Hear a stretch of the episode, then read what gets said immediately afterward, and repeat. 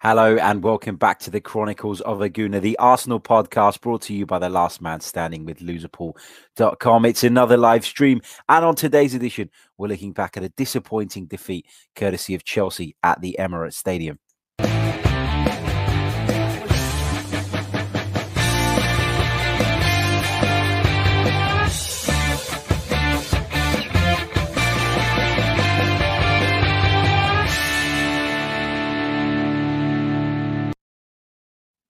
Hello and welcome back to the Chronicles of a Gooner with me, Harry Symeou. It's another live edition. Um, I fancied going live this morning. I don't know why. I don't have a, a rational explanation for that. Um, but a big hello to those of you who are currently tuned in, watching us via YouTube, and a big hello to those of you who will be watching this back later on or of course indeed listening via the audio platforms. Now, of course, Arsenal suffered a bitterly disappointing defeat at the hands of Chelsea on a Sunday afternoon. It was the early kickoff, 2 p.m. The sun was shining at the Emirates. It was pretty cold, mind you, but the sun was shining. Um, and, you know, we went into the game with, with quite a bit of positivity. I thought Arsenal at Bournemouth showed some real signs of improvement. Arsenal showed that they were starting to take on board Mikel Arteta's ideas and Mikel Arteta's philosophy. Now, we all knew that it was going to take a bit of time uh, before Arsenal were able to embed what Mikel Arteta was asking uh, effectively and efficiently, and as a result, pick up points from it.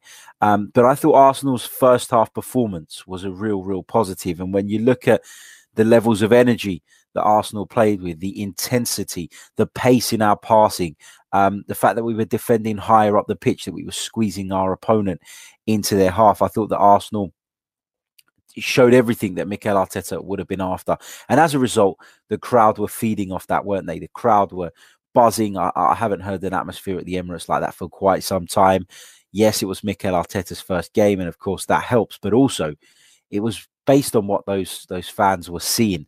Um, they were seeing a committed performance, and the man you can see on your screen, David Luiz, I thought w- was particularly good. We're going to come on to uh, player sort of uh, ratings a little bit later on. Um, uh, on this episode. But you know, the, the start was positive, and I was pleased. And and a, a little bit, uh, sort of, I think it was around about half an hour, twenty minutes, half an hour in, Frank Lampard made a change, a change that I think. Um, ultimately had a huge impact on the game, and that was to bring Jorginho on for Emerson. Now, Chelsea had gone to Spurs the week before, absolutely played them off the park. They played with wing backs, etc. Um, and so you can understand why Frank Lampard thought that that was the, the better approach again. But he soon realised that the midfield of Arsenal was was getting on top. Arsenal were controlling the ball. Arsenal were playing with a little bit more bite. Frank Lampard has said in these post match stuff uh, that Chelsea were lethargic. Um, and I think you know, I think that's kind of taking the credit away from Arsenal, which I don't think you need to do. I don't think Chelsea were particularly lethargic. I just think that Arsenal were much better than them, were much more intense than them, were much more up for it. Um, he made the change anyway. He took Emerson off and he brings Jorginho on, um, essentially changing the formation back to sort of a, a four-man defense and, and, and adding that extra body in the midfield. So then it was Kovacic, uh, N'Golo Kante, and Jorginho in the middle of the park. And in that you've got everything. You've got the tenacity, the hard work of N'Golo Kante, but you've also got the technical ability of Jorginho and Mateo Kovacic, who are both two fantastic footballers. Maybe they can't necessarily play together too often, but in terms of, of what they bring when they're on the ball, it was uh, certainly an upgrade for Chelsea, and it really, really helped them. But in spite of that, um, that change, Arsenal managed to see out the first half with relative comfort. Um, I don't think Arsenal were actually in any danger really until Chelsea scored. Uh, and that's the really frustrating thing about it. Now, people will say that Arsenal sat deep and defended, and Mikel Arteta has said that Arsenal sat a little bit too deep in the in the second half, and that it was because physically they were suffering. But ultimately, Chelsea never threatened Bernd Leno's goal. There wasn't any moments in that game where you thought my God, we're hanging on by the skin of our teeth here. Yes, we'd surrendered a lot of possession. I don't think anybody would deny that. We surrendered a lot of possession in the second half. We were visibly a lot deeper, but ultimately, Arsenal never felt as though they were going to lose that game. I certainly didn't anyway. There was one opportunity that Chelsea had, which springs to mind, and that was a Tammy Abraham header Um, I think it was from a set piece. It was a completely free header at the back post, but it was a poor header and it was straight into Bernd Leno who, who gathered it with with ease. So I think to say that Chelsea deserved to win the game because they had so much possession in the second half for me is not fair. I don't think it's right. Um, I think that Chelsea showed, you know, that they could control the game in certain areas of the pitch, but when it came to actually breaking us down, to actually creating something, they couldn't do it. Um, I, I've said it already. I'll say it again. Physically, Arsenal were not at the races in the second half, and that just shows you, doesn't it, uh, of where the fitness levels have been under Unai Emery. Now, I know that the Christmas period and the New Year's and Boxing Day, and at this time of year, is notoriously difficult for anybody. So you will see tired legs. That's completely understandable. We played on Boxing Day, which was Thursday, and we're playing again uh, on Sunday. We do that a lot in the Europa League, but ultimately, when we do that in the Europa League, we're, we're essentially most likely playing with two different teams. So to have to see most of those players play a few days later again, I think we saw the effects of that. Moving on to um, the goals, I'm going to talk about Pierre Emerick Aubameyang's goal first, and it came after 13 minutes. Uh, I, I really, really enjoyed that goal. Um, it was a, a, delivery into the box, and Callum Chambers has done brilliantly at the near post to get ahead of his man, flick it towards Pierre Emerick Aubameyang. But the way he adjusts his body there and diverts it past Kepa, I thought was brilliant. He's adjusted his body, he's sm- smelt the danger almost, got himself in front of the defender. I think it was Emerson actually, and he's directed the header towards goal. He's he's really got uh, quite a bit of power on it. There was obviously power on Chambers' flick on, but to change the direction of it the way Aubameyang did with such conviction was a, a really good header, a real striker's goal. And you know, I, have been annoyed with with some of Aubameyang's sort of displays of, um, you know, of his attitude in recent weeks. I think that at times he looks a bit um, as if he's not interested. There's talk about him moving away. Um, that talk isn't going away. He's not signed a new contract yet. But ultimately, you got to question where on earth this Arsenal team would be without Mikel Arteta. I mean, we're 12th in the table now. At, I mean, without Pierre-Emerick Aubameyang, sorry, not Mikel Arteta.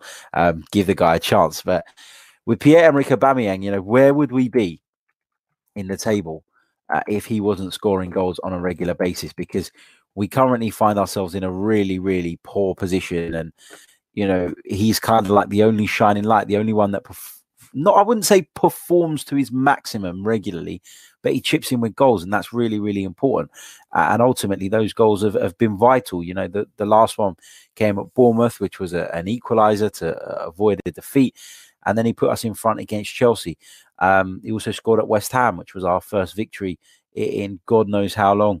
Um, but then the, the, Chelsea goals were really, really disappointing and really frustrating. And you know, there's an argument whether Jorginho should even be on the pitch when he scores. And normally, I'm the first person to look at my own team and and criticize them and, and think about what we could have done differently to avoid a defeat. But in this instance, it's very, very difficult to pick on any of our players. It's very, very difficult to, uh, you know, defend or say that the referee's decision hasn't had an impact on this game. Jorginho has clearly pulled back Matteo Guendouzi there. And and there's been yellow cards being dished out in this game constantly, by the way. Uh, the referee was so card happy yesterday, um, which is fine. You know, most of them warranted yellow cards, but then you've got to be consistent.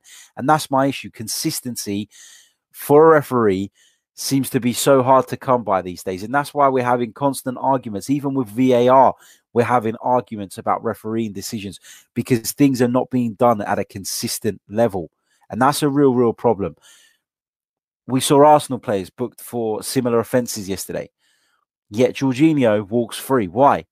He, is it because he's on a yellow card? That shouldn't make a difference. He's clearly pulled back Guendouzi to prevent Arsenal breaking away. And for me, that is a blatant yellow card. And Chelsea have had a real stroke of luck there. Um, we can sit there and we can talk about Arsenal's defending, which I will. I'll come on to. But ultimately, the referee has, has had a huge uh, impact on the way this game has has panned out, and that's that's what drives me mad. I, I don't want to see that. I want to see football teams win games on merit. I don't want to see referees deciding the outcomes of games. It's a really bad error from Bernd Leno. Cross comes in, he's completely misjudged the flight of the ball. And, you know, people say these things happen, and they do. The timing just couldn't have been any worse. We were about to get our first win under Mikel Arteta. The stadium was was buoyant. People were buzzing, and we've got Manchester United to come on New Year's Day. So you felt as though, you know, this was a real opportunity to to get going and and get a, a win against a team who you would class as, as for the top four silence some of our doubters and move forward. But of course, that wasn't to be. And and Bernd Leno's mistake is one that it probably gets worse every time you watch it. But the problem here is that if you're going to sit here and dig into people, you've got to be very careful because Bernd Leno, for me, has been one of Arsenal's most consistent performers this season. And, you know, I know that doesn't say much because the team overall have been poor, but Bernd Leno hasn't been to blame uh, for most of the defeats this season. Bernd Leno has pulled off some fantastic stops. There's been games we've picked up points in. There's been games that we've lost marginally that we could have lost by an absolute landslide had Bernd Leno not been in between the sticks and, and performing and pulling off brilliant saves. So, for that reason, um, I'm going to give Bernd Leno a break. Now, of course, at the top level, you don't want to see those kind of mistakes. They're not acceptable. They're never acceptable. But to sit here and, and pull apart Bernd Leno, I think would be unfair, uh, given the uh, the way he's performed for the majority of this season. Moving on to the second goal, the second Chelsea goal. And this was the one that disappointed me the most. You know, Bernd Leno's had a moment of madness. It happens. But Mikel Arteta said in his post-match press conference that Arsenal managed the situation as they would have liked in the sense that they had five men tracking back and there was three Chelsea attackers and that's how we've got to be to manage these situations. And I, and I get the sentiment behind it. I get where he's coming from. But for me, there's a catalogue of errors in this goal. And they're errors that we see time and time again with this Arsenal team. And I'm not an idiot. I'm not under any illusions. I didn't believe that Mikel Arteta was going to come in and overnight these things were going to stop happening. These things will continue to happen until we we sign top quality defenders, until we get a little bit more streetwise, until certain players wise up a little bit. And one of the players that really frustrated me in this goal is Matteo Guendouzi. Now, people say that I have an agenda against Matteo Guendouzi. I don't. I just think that at times he's immature, at times he's rash, at times he spends far too much time concentrating on, um, you know, on getting the referee to give the decision that he wants, on throwing himself to the ground. He's a little bit theatric at times, and that drives me fucking crazy because when I see an opponent do it, I can't stand it. And then I've got Matteo Guendouzi doing it on our side. And, you know, I've always said this. I think he's a very talented boy. I think passion wise and in terms of his work rate, you cannot fault him. You cannot deny it. But he is a little bit petulant. He is a little bit childish. And at times, when you want to see him show a little bit of maturity, a little bit of um, nous, a little bit of, of being streetwise. He doesn't do that. And Chelsea's second goal was a prime example. Arsenal are on the attack. Cross comes into the box, is headed out to the edge of the penalty area. And there's a challenge between Matteo Guendouzi and I can't quite remember what Chelsea player it was. But for me, I think it might have been Kante. But for me, Guendouzi has to either win that ball you are in prime position to win that ball. You have to be strong. You have to hold the man off. You have to win the header, or you foul him and you stop him getting away. And Matteo Guendouzi does neither of those things. He casually allows the, the, the break to happen. he turns back and he jogs back. Then the ball is played through to Willian on the right hand side. Willian's making a, a lung busting run down the right. He's got lots of space. Um, and Bukayo Saka is just simply not able to keep up with him. Now, Bukayo Saka is a young lad. Fitness levels have to be there. He has to have the energy, even at that late stage in the game, to track back against someone like Willian, who's what? How old is Willian? 32, 31? Um, I don't know. But somebody of Willian's age, you know, 31 he is you have to be chasing him. You have to keep up with him. And and Bukayo Saka doesn't do that. He's initially caught out of position, which I don't really have an issue with because well, no, I do have an issue with it, but I understand because he's not a left back by trade, and he's been asked to cover in a role that is unnatural to him. But for me, it's the energy levels that is the biggest worry. It's a half-hearted run back, and when the ball does get put across the box by Willian, into Tammy Abraham. We often talk about defenders getting too tight. Well, this time Shkodran Mustafi was not tight enough because he's allowed Abraham to control the ball, to turn with such ease, and to put it through Bernd Leno's legs and put Chelsea in front. And for me, it's just such a poor, soft goal to concede in a game that you've worked so hard for. And let's let's be honest, up until Chelsea um, equalised, you know, then they were not in the game. Or not that they weren't in the game; they had possession, but in terms of clear cut chances, in terms of testing Bernd Leno, they hadn't done it. They hadn't done it. Um, just coming over to some of your comments. Uh, going to go through the player ratings in a moment, but going to touch on some of your comments first. Uh, Antonio Bank says Harry Guendouzi uh, already had a yellow card, mate. For me, when you're winning the game one 0 with ten minutes to go, you just got to take it. You just got to take it. If you're not going to foul him, then you've got to win the ball. You've got to be stronger. You've got to challenge the player. He's so half-hearted from Matteo Guendouzi there, and it's no surprise that you know Chelsea break away. And then what really, really frustrated me after that goal was watching Matteo Guendouzi throwing his arms up in the air, having a tantrum. When I'm not saying he was the main person at fault for that goal or that he was solely to blame, but he was a part of it. He was a part of it. Yet it's everybody else's fault. And he's going to have a tantrum. Mate, you need to get yourself in order. And people talk about Granit Xhaka and about how they can't wait to see the back of him. He's far more advanced than Matteo Guendouzi. Matteo Guendouzi may well overtake him. He may well become a fantastic midfield player. But at this moment in time, I would rather see Xhaka and Torreira in the center of that midfield any day of the week. It's not always about pressing. It's not always about who runs the most. Sometimes it's about being positionally disciplined and doing what you need to do in your area of the pitch, fulfilling your responsibilities, not taking on too much so that you let your teammates down in the basics that you're supposed to be doing. Guendouzi presses to the right, he presses to the left. It's not his job. It's not his job. Matteo Guendouzi's job is to hold that midfield alongside Lucas Torreira. Um, let's go on to uh, the player ratings uh, as well. Um, going to start with Bernd Leno in goal. Look, I didn't think he did anything wrong up until he made that mistake, but as a result of that mistake, I've got to give him a four. Um, and the reason I give him a four is because it's such a key mistake at such a crucial time that, in my opinion, is the catalyst for Chelsea coming back and winning the game. Um, also, there were times where I felt Bernd Leno was dwelling on the ball a little bit with it at his feet. Um, I know that Unai Emery insisted on Arsenal playing out from the back in a certain way, and there's probably still a bit of a hangover from that. And I don't deny that Mikel Arteta will probably want something similar in the long run. But I felt there were times yesterday where Bernd Leno had the ball at his feet and he just simply took too long. He took risks. He played some poor passes. Usually he's pretty good on the ball. But for me, I wanted to see a, a little bit more um, caution in his approach. And, and of course, the mistake for me is, is, something that I can't get past. And I'm sure you'll all agree that it, was the catalyst for Chelsea coming back in a game that really they had no right to win. Uh, at right back, Ainsley Maitland-Niles. I'm going to give Ainsley Maitland-Niles a seven. Um, I thought Ainsley Maitland-Niles had a much better game than he's had in recent weeks. I thought he was better at Bournemouth, and I thought he was better uh, yesterday. I thought he showed uh, a little bit more maturity. There was a lot more intensity in his play. I've accused him of being a little bit slack at times uh, in recent months, so I was pleased to see a decent performance from uh, Ainsley Maitland-Niles. David Luiz, I'm going to give David Luiz an eight. Um, I know people will still try and find something to pick on him for. But I thought David Luiz was in man mountain at the back yesterday. He made a number of really, really important interceptions, clearances, and that was the best performance I've seen from David Luiz in an Arsenal shirt.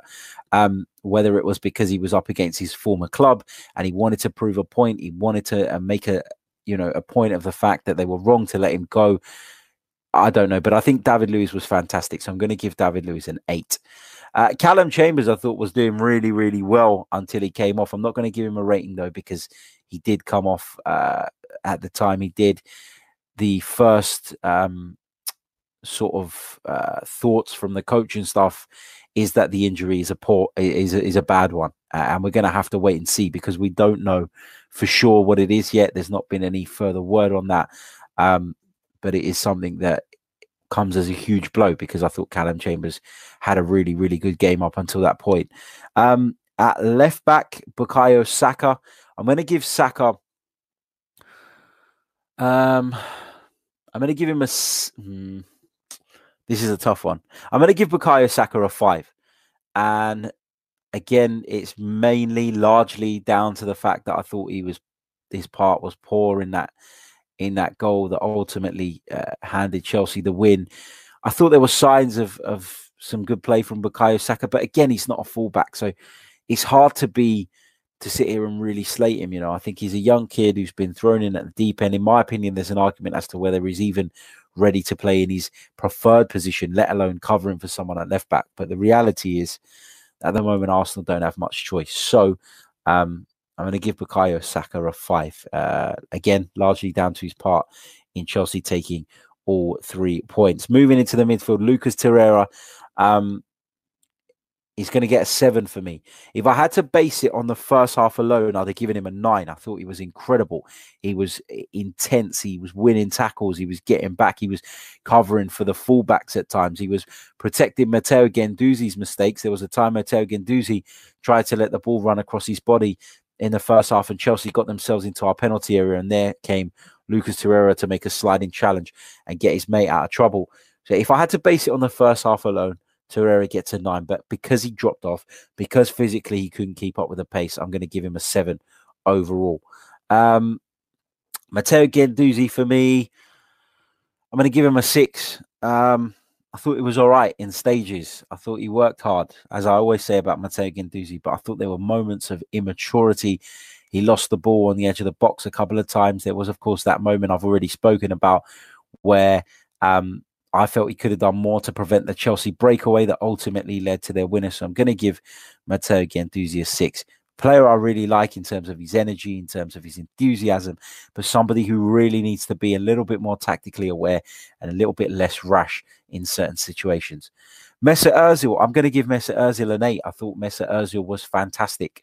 Um, he came off because he was tired. He came off because Arsenal needed to shore things up a little bit. But I thought he done very, very well, particularly in the first half. Balls were coming to him, um, and often he was overcrowded by Chelsea players. But what Mesut Ozil did very well was he was always aware of what was going on around him, and whether that was a flick on with his head or a flick on with his feet. First time he was releasing players into space constantly, and the fact that the ball was coming to him and he was picking up those areas of the pitch and earning himself the right to play uh, with his hard work, I thought was was really good. And I thought Mesut Ozil was good at Bournemouth as well. And I think that you're seeing an uplift in Mesut's performances under Mikel Arteta. And that's down to a number of things. Number one, because uh, he obviously believes in Mikel. He's got a good relationship with Mikel. Uh, number two, because Mikel's allowing him to play the way he wants to play in the areas in which he wants to play. Um, and number three, I just think that the team have been playing better. And ultimately, uh, when you look at a player like Mesut Ozil, who is uh, a bit of a luxury player, when the team play well, you will, of course get the more and the best out of him. So, yeah, um, pleased with performance. He gets an eight for me. Um, Reiss Nelson, I'm going to give Reiss Nelson a seven. Um, I thought Reiss Nelson offered us an outlet at times, which was really useful. Um, made a couple of really good runs, and again, he was feeding off Mesut Ozil uh, really, really well and taking players out uh, on on the outside. Maybe the final ball isn't quite there all the time, um, but there were improvements in that department yesterday. Uh, put a couple of decent crosses into the box compared to what he done at Bournemouth. So for me, um, I'm going to give uh, Reiss Nelson an eight. Alexander Lacazette, um, six for me. Um, I, I just I think he's really struggling for form at the moment, Alexander Lacazette, and you know, on the one hand, you feel like even when he doesn't score, he works for the team and he battles and he fights um, and all that. But that shouldn't mask the fact that in terms of what he's producing in front of goal and in that final third of late is just not up to the standard of which we require. It's just simply not good enough at the moment. And he's out of form. I guess the only way you play yourself back into form is by playing. Uh, it's not by sitting on the bench. It's not by being left out. It's not by hiding. Um, so in that aspect, I think that's why Mikel Arteta persists with him. That's why he started him in the last couple of games. But I think it's fair to say that that Alexander Lacazette is nowhere near uh, the levels from which we expect and the levels of which we know he can obviously reach. Uh, Pierre Emerick Aubameyang gets a seven for me. Um, seven, seven and a half, I would say.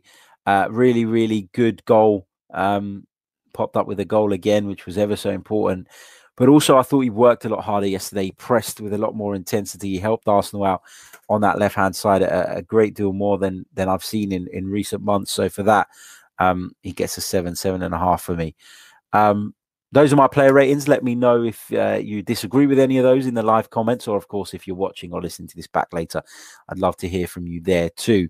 Um, let's go into uh, some of your comments before we wrap it up uh, with a summary. Uh, Watenga Caesar says, "Should we still have hope in our back line?" Um, I think we've seen an improvement in the way our backline are defending, and that's tactical. I've always said that whilst I don't think the players that we have are, are necessarily good enough, tactically we were we were found wanting, and tactically we needed to improve a great deal. And you've seen in the course of two games that tactically, it's we've been able to get an improvement out of those same players. So I think we still need to sign. I think everybody will agree with that. I don't think it's a secret that defensively we're not where we need to be in terms of the personnel that we have at the club. But I'd also say um, that what we were getting under Unai Emery was was not the maximum that we could have got out of this group. So in the long run, I think we need to sign and we shouldn't really keep faith in these guys. But I think in the short term, if we can tighten them up a little bit, the way Mikel Arteta has managed to do, I know we've conceded goals still, but overall our defensive performances have been better. Um, then yeah, you know, onwards and upwards in in that department. Uh, Brad Richardson says the performance yesterday should give us all hope under Mikel Arteta. I agree with you, mate. The problem was that we couldn't uh, keep the intensity, we could maintain the level for long enough, but the performance was much improved, and that is something to take uh, some solace from. Um, Neil Thompson says, time for Stan to put his hand in his pocket and spend, or we will no longer be in the Premier League. There's a lot of talk about the, the relegation thing um, which for me, it's a little bit premature. Um, I don't think Arsenal are necessarily in a relegation scrap. It might be me being uh, a little bit cocky, a little bit arrogant. Um, and when you look at the league table, you know, it doesn't read well. You know, Arsenal are on 24 points, Aston Villa, of course, in 18th place. They're on 18. So there's just six points separating ourselves in 18th place. Um, but we've only picked up one win in the last five, and that is relegation form. Um, our goal difference is worrying. Um, we've conceded an awful lot of goals this season, which is a problem. But I still think Arsenal will have too much quality. And I think, given the signs we've seen from Mikel Arteta so far, I think that he will improve this team enough for that not to be a concern. I don't think we're going to make the top four.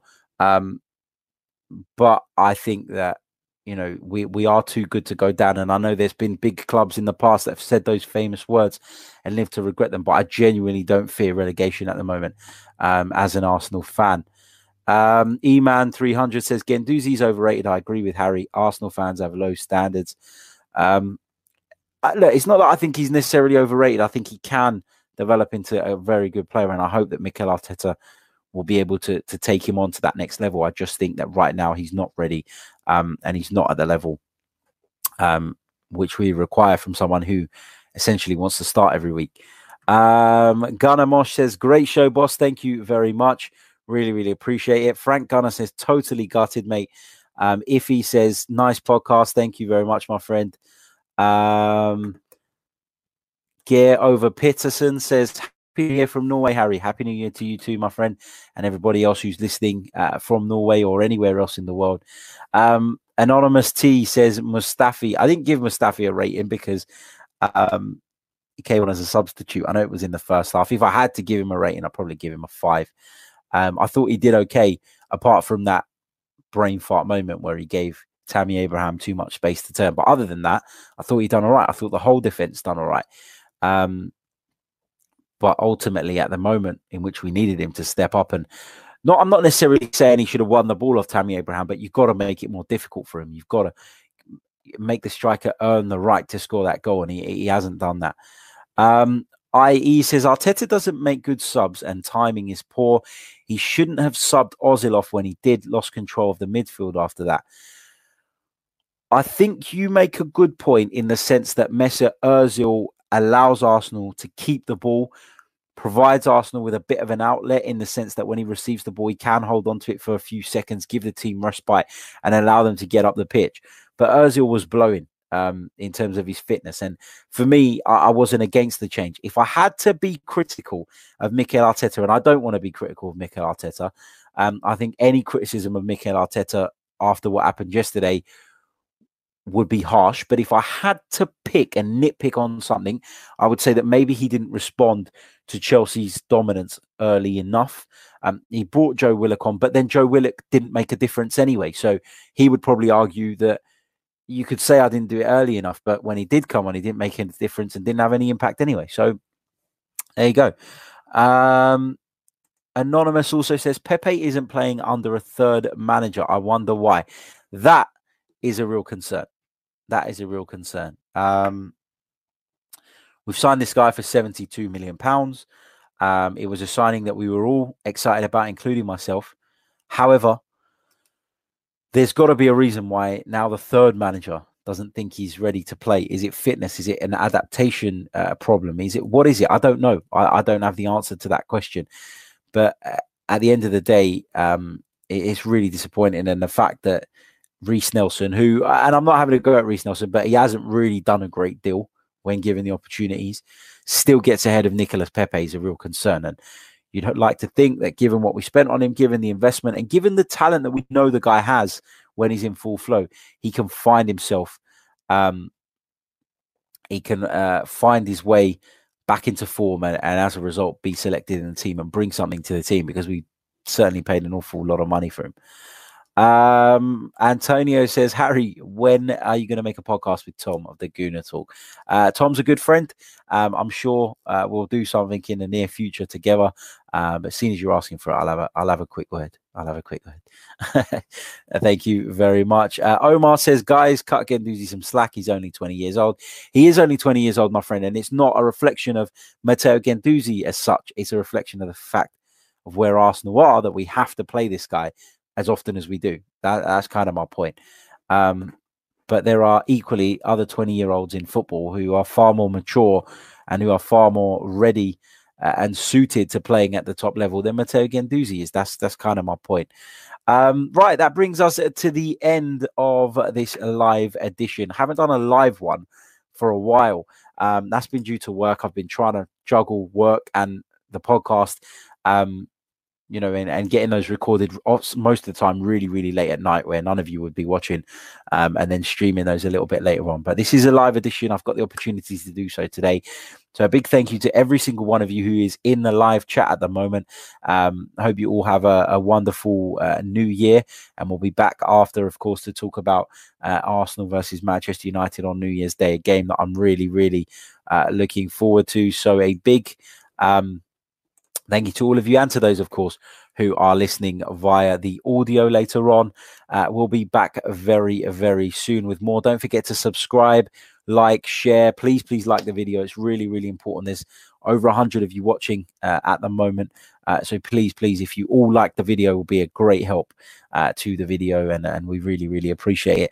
And I'll be back on uh, not New Year's Day, the day after, so the 2nd of January, to reflect on Arsenal versus Manchester United. And fingers crossed, we're talking about Mikel Arteta's first Arsenal victory.